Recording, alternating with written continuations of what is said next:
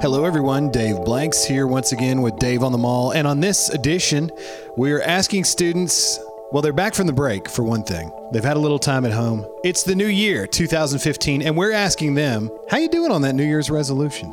Here's what they had to say. my New Year's resolution. I actually I'm doing pretty well so far. It was um I was not gonna listen to music while I study in the library.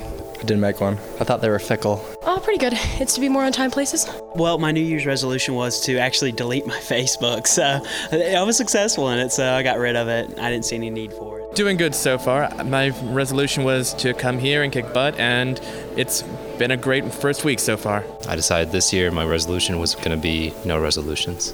Good, actually. Yeah. To get back in my wo- uh, into my workout routine, and oh, I had to, and to finish my PhD. I actually didn't make any this year. I never keep them. I always, and then I look at them a few months later and realize I didn't keep them, and it's just depressing. So, Pretty good. What'd you resolve to do? Just to eat healthier.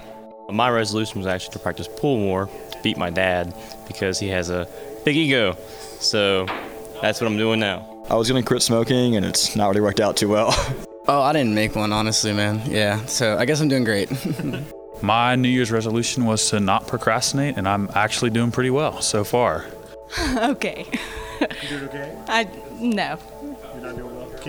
Okay, my New Year's resolution is to be kind and to listen. So, two really hard things. And you're doing poorly at that? It's just hard to measure.